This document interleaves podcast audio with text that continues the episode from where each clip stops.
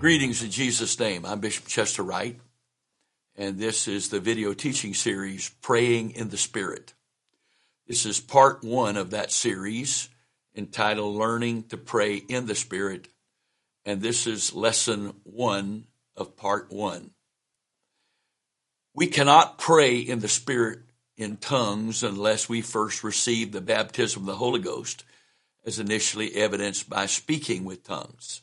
Now, I know this should go without saying, but I'm saying it. It needs to be said.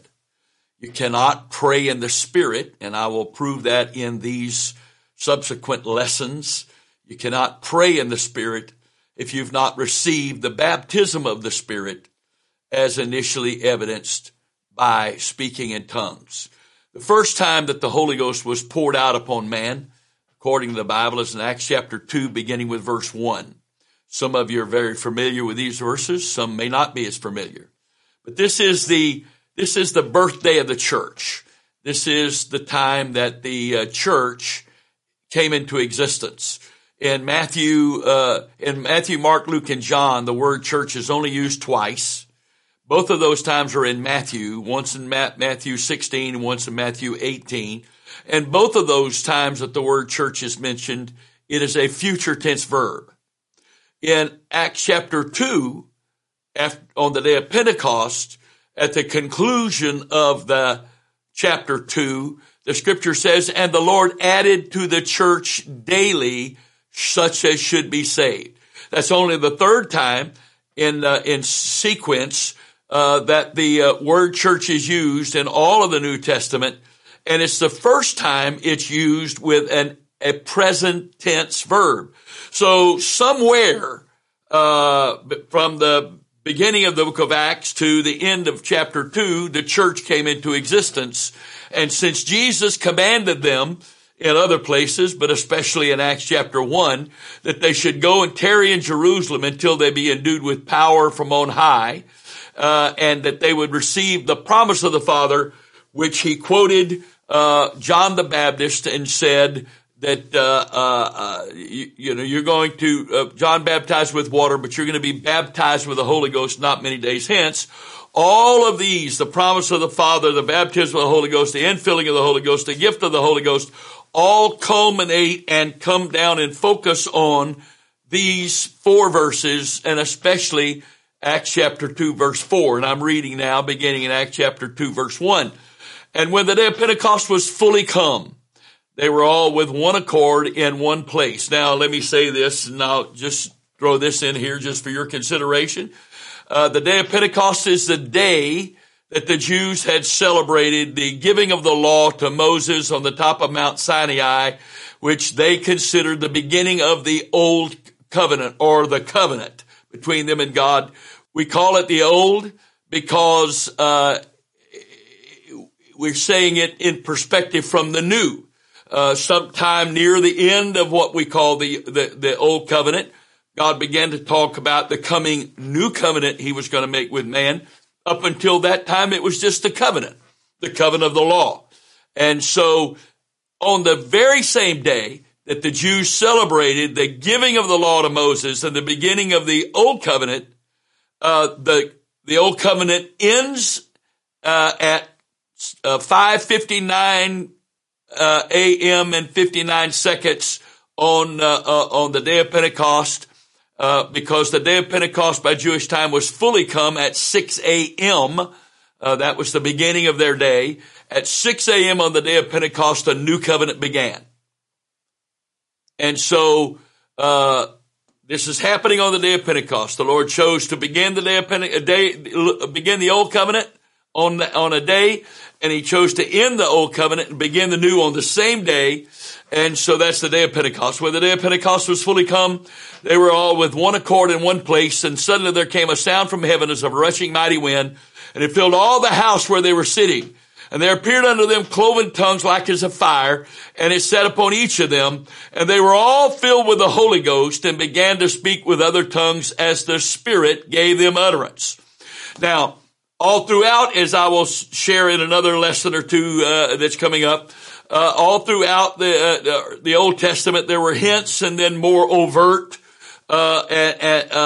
comments that the Lord made about the coming new covenant. And in so many of the places, he directly connected the fact that he was with them in spirit, but now in the old covenant, but now in the new covenant, he's going to be in them. And so by his spirit, he would be in them.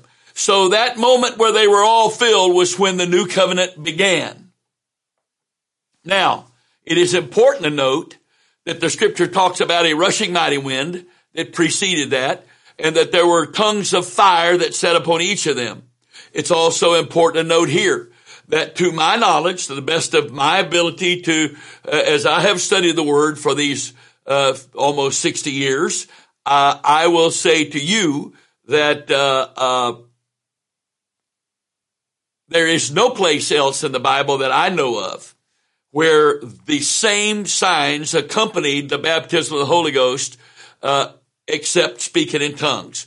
The wind, the rushing mighty wind, and the tongues of fire that sat upon them, which were not literal fire, but spiritual fire that they could see, because the Lord used that, because when he gave the law, there was a rushing mighty wind, and there was the fire of God that was manifested, etc., etc.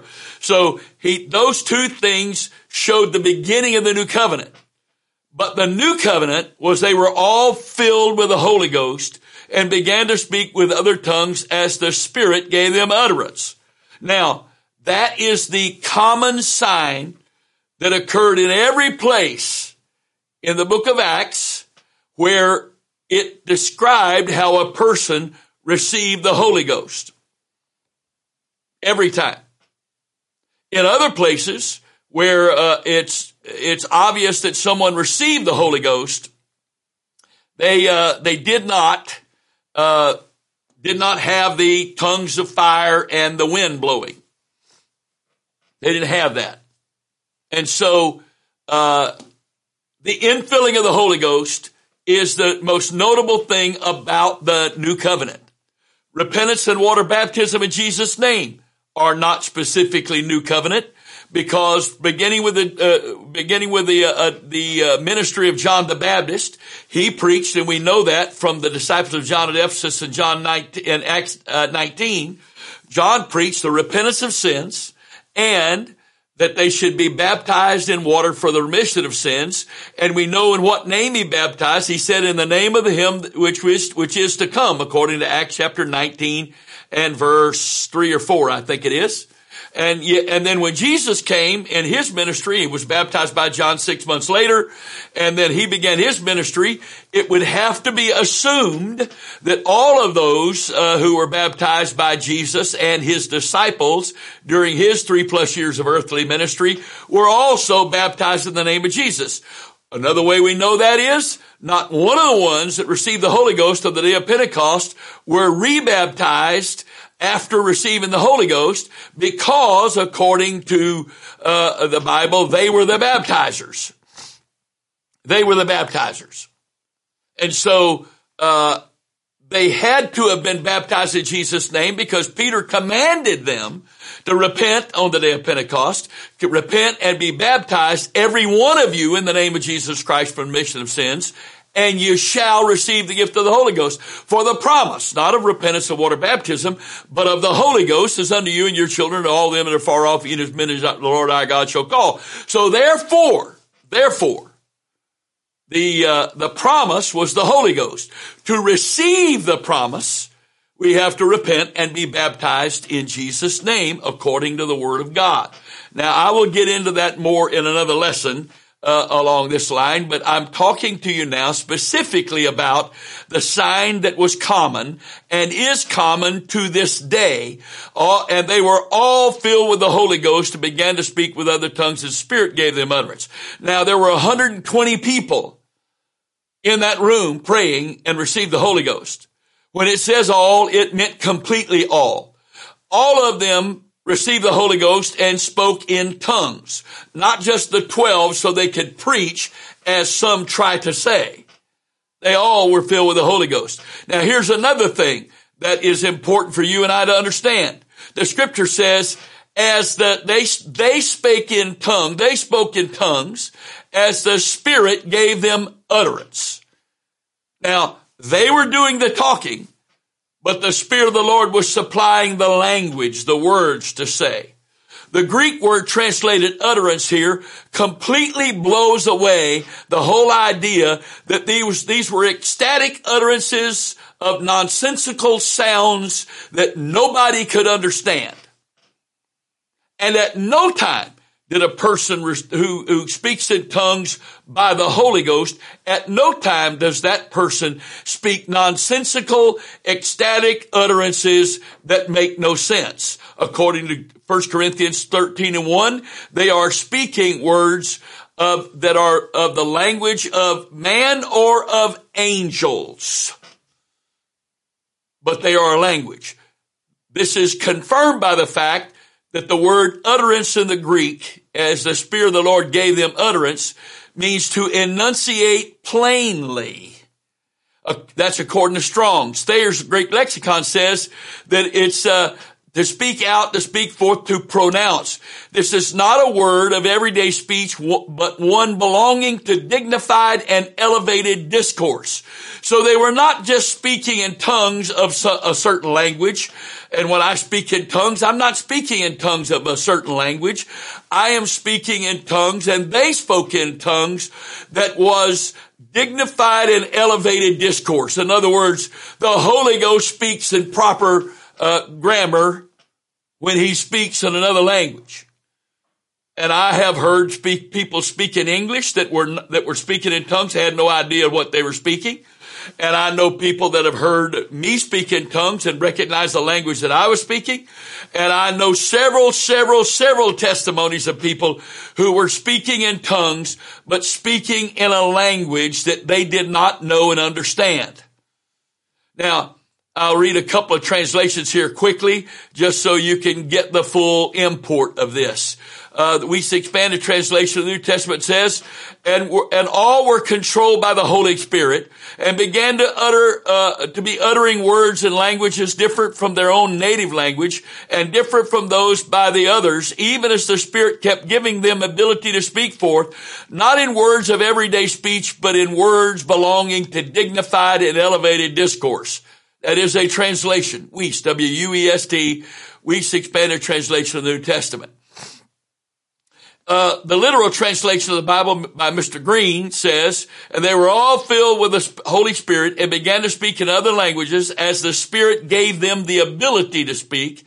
The modern English version, which is also translated from the Textus Receptus, which is the Greek manuscript that the King James was translated from, says, and they were all filled with the Holy Spirit and began to speak in other tongues as the Spirit enabled them to speak.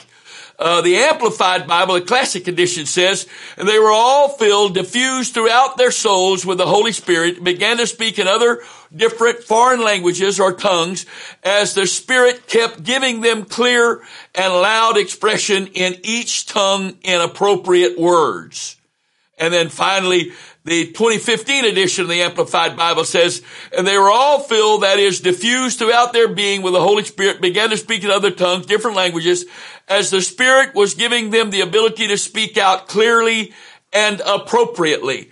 Rotherham's Emphasized Bible says, and they were all filled with the Holy Spirit, began to be speaking with other kinds of tongues, just as the Spirit was giving unto them to be sounding forth. Darby's translation says, and they were all filled with the Holy Spirit, began to speak with other tongues as the Spirit gave to them to speak forth.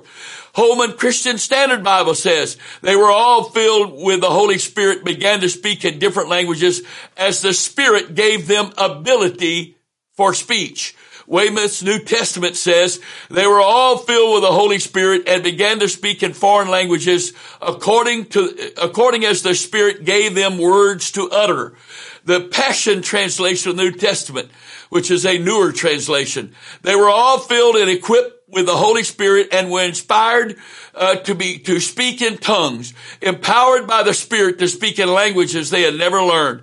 And then the New International Reader's Version translation says, all of them were filled with the Holy Spirit. They began to speak in languages they had not known before. The Spirit gave them the ability to do this. So that might have been hard to follow, but the point being, you can go research all of those or look them up if you have access to those translations, and if you have a good Bible app or program, a software program, most of those translations should be available to you if you want to have them and use them. But the point of all of that, when you follow all of that, they were doing the talking, but God was supplying the language and empowering them to speak. God was empowering them to speak, and God was supplying the words for them to speak, but they were talking. It was their tongue, their lips, their voice. They were talking.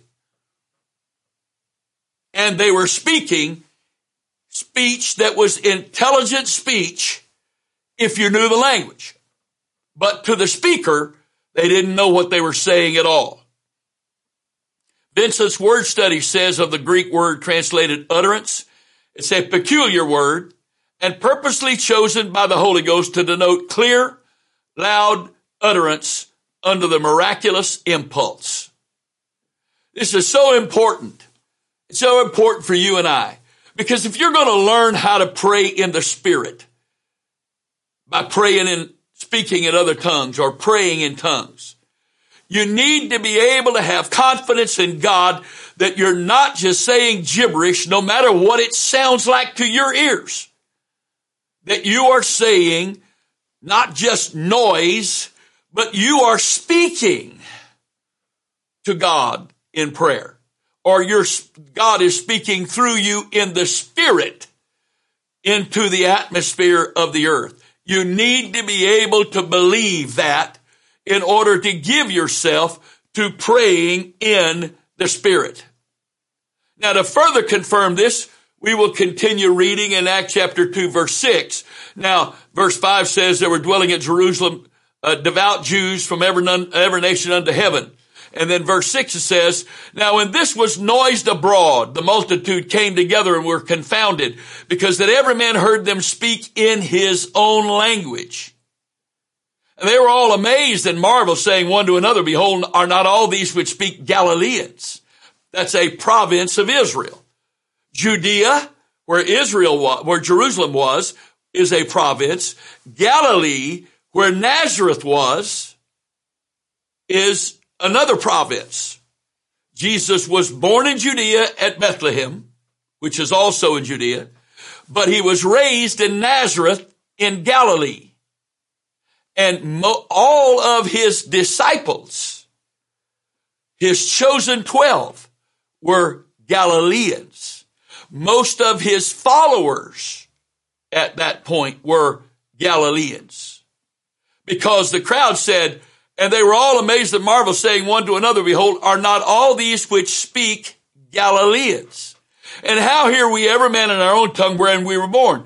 Parthians and Medes, Elamites and dwellers in Mesopotamia, and in Judea and Cappadocia, in Pontus and Asia, Phrygia, Pamphylia, in Egypt, and in the parts of Libya, about Cyrene, and strangers of Rome, Jews and proselytes, Cretes and Arabians, we do hear them speak in our tongues the wonderful works of God. And they were all amazed and were in doubt, saying one to another, what meaneth this? Now, the great majority of all these that are identified here are not Gentiles. They are Jews that were born and raised in those countries, who have made pilgrimage for this feast of Pentecost from their country to be in Jerusalem on the day of Pentecost, because they were devout Jews. They were devout Jews. Now, we know this about devout Jews even to this day. Devout Jews all speak at least two languages: the language of the nation in which they were born, if it's some other nation than Israel. And they also speak Hebrew, because all of their services are in Hebrew. In fact, the beautiful thing about Hebrew is it's the only dead language that has been totally resurrected and has become a nation's everyday language, like in Israel. Now, most Jews in Israel speak more than two languages, or at least, even those born and raised there. But in this case, the devout Jews spoke Hebrew. So when they came to on this pilgrimage to Israel, they did not need the Holy Ghost to miraculously preach to them in the language in which they were born. The Lord used that as a sign to them that the new covenant had come. And so they said, verse 11, Acts 2, Cretes and Arabians, we do hear them speak in our tongues the wonderful works of God. So they were hearing these Galileans speaking in languages that the Galileans did not speak. And yet those that were hearing them speak with proper erudition and proper grammar as they extolled the works of God. And they were all amazed and were in doubt, saying one to another, what meaneth this? Now, some, trying to dismiss the importance of speaking in tongues, have said, well, this was God just giving them miraculously the ability to preach to the crowd. Well, the miraculous ability to the 12 to preach to the crowd, except there were at least 18 different languages identified as being present on the day of Pentecost. And the only Gentiles in the group were the proselytes. And it doesn't say how many proselytes there were and what nation, how many different nations there were proselytes there from. But a proselyte is a Gentile that converted fully to Judaism in faith, following all the practices of Judaism, living by the old covenant at that time. So they too, as Jews of faith, made pilgrimage there. But they did not come as Gentiles. They came as converts to the Jews' religion. Now, it couldn't have been 12 people preaching, because the Bible says, first of all 120 received the Holy Ghost and were speaking in tongues. Now, the problem is this, as I've already said, there were dwelling at Jerusalem Jews, devout men out of every nation under heaven. All devout Jews speak Hebrew. There did not need to be a supernatural giving ability to now speak a foreign language in order to preach those people. And there is no evidence at that point or in the future, if you want to take Paul's writings about speaking in tongues into account, that the person that speaks in tongues ever understands what they are saying. Otherwise, it wouldn't be miraculous at all, would it? Now, I do believe that for those, I believe there is a spirit of prophecy that can come on us, and we will prophesy in our own language, and the Holy Ghost will empower us to do that. I believe that, and I believe it is the will of God for everybody who preaches in the name of God and claims to have a word from God that they are delivering to people as the word of God should be empowered by the Holy Ghost to speak those words. That the Holy Ghost should be given the words, and the Holy Ghost should be empowering those words, even if they are the words in their own language. The problem with that, it's too easy for the mind to take over. And so it is a lot harder on the flesh to speak anointed words in the language of my mind than it is for me to just give up myself to God and let Him preach or speak, not preach, but speak and pray in these languages that I don't understand. Now, we'll look at it in detail later. The Bible says, according to Paul, when I'm praying in tongues, my mind's not involved. And it's not involved, because the Holy Ghost is able to bypass my mind and pray directly out of my heart, my spirit, my heart, my soul, through my mouth to Him without my mind being involved. Why? Because my finite mind is in tune with a finite world, and it's too easy for my finite mind to be limited by the finite world, where it's hard for us at times to have faith to speak what God gives us to speak because of that. So, because this crowd spoke in Hebrew, there did not need to be a miraculous utterance of tongues for them to be able to hear the gospel. Here's the proof of that. Acts 2:14. When Peter preached to the crowd, he preached in his own language, in the language they all understood, and he preached without an interpretation. Acts 2:14. But Peter, standing up with the 11, lifted up his voice and said unto them, Ye men of Judea, and all ye that dwell in Jerusalem, be this known unto you, and hearken unto my words. So Peter preached in the language that they all had in common at that point. They were devout Jews. So Peter would have had to have been preaching in Hebrew. And they all understood Hebrew. So the idea that the Holy Ghost spoke through them in tongues so they could preach to this crowd, it was a sign to the crowd. It got the crowd's attention, but it was not them preaching to the crowd. In fact, what they were doing was simply extolling God and his mighty, wonderful works. They were praising and thanking God, glorifying God in these languages they did not understand. It was the sign of the Holy Ghost. According to Paul, for himself and everyone else, this was not a one-time occurrence. It became a lifestyle of prayer and praise.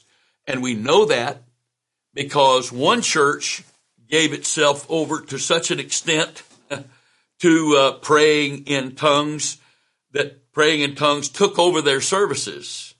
And they tried to preach in tongues, and they tried to do all of their prayer and praising in tongues. And Paul had to bring some balance and order back to their gatherings. That's how much of a lifestyle it had become. Do you believe that the rest of the church throughout the rest of the world had no experience like that? When Paul, the apostle to the Gentiles, said, I thank my God I speak with tongues more than you all? I don't think so. I don't think so.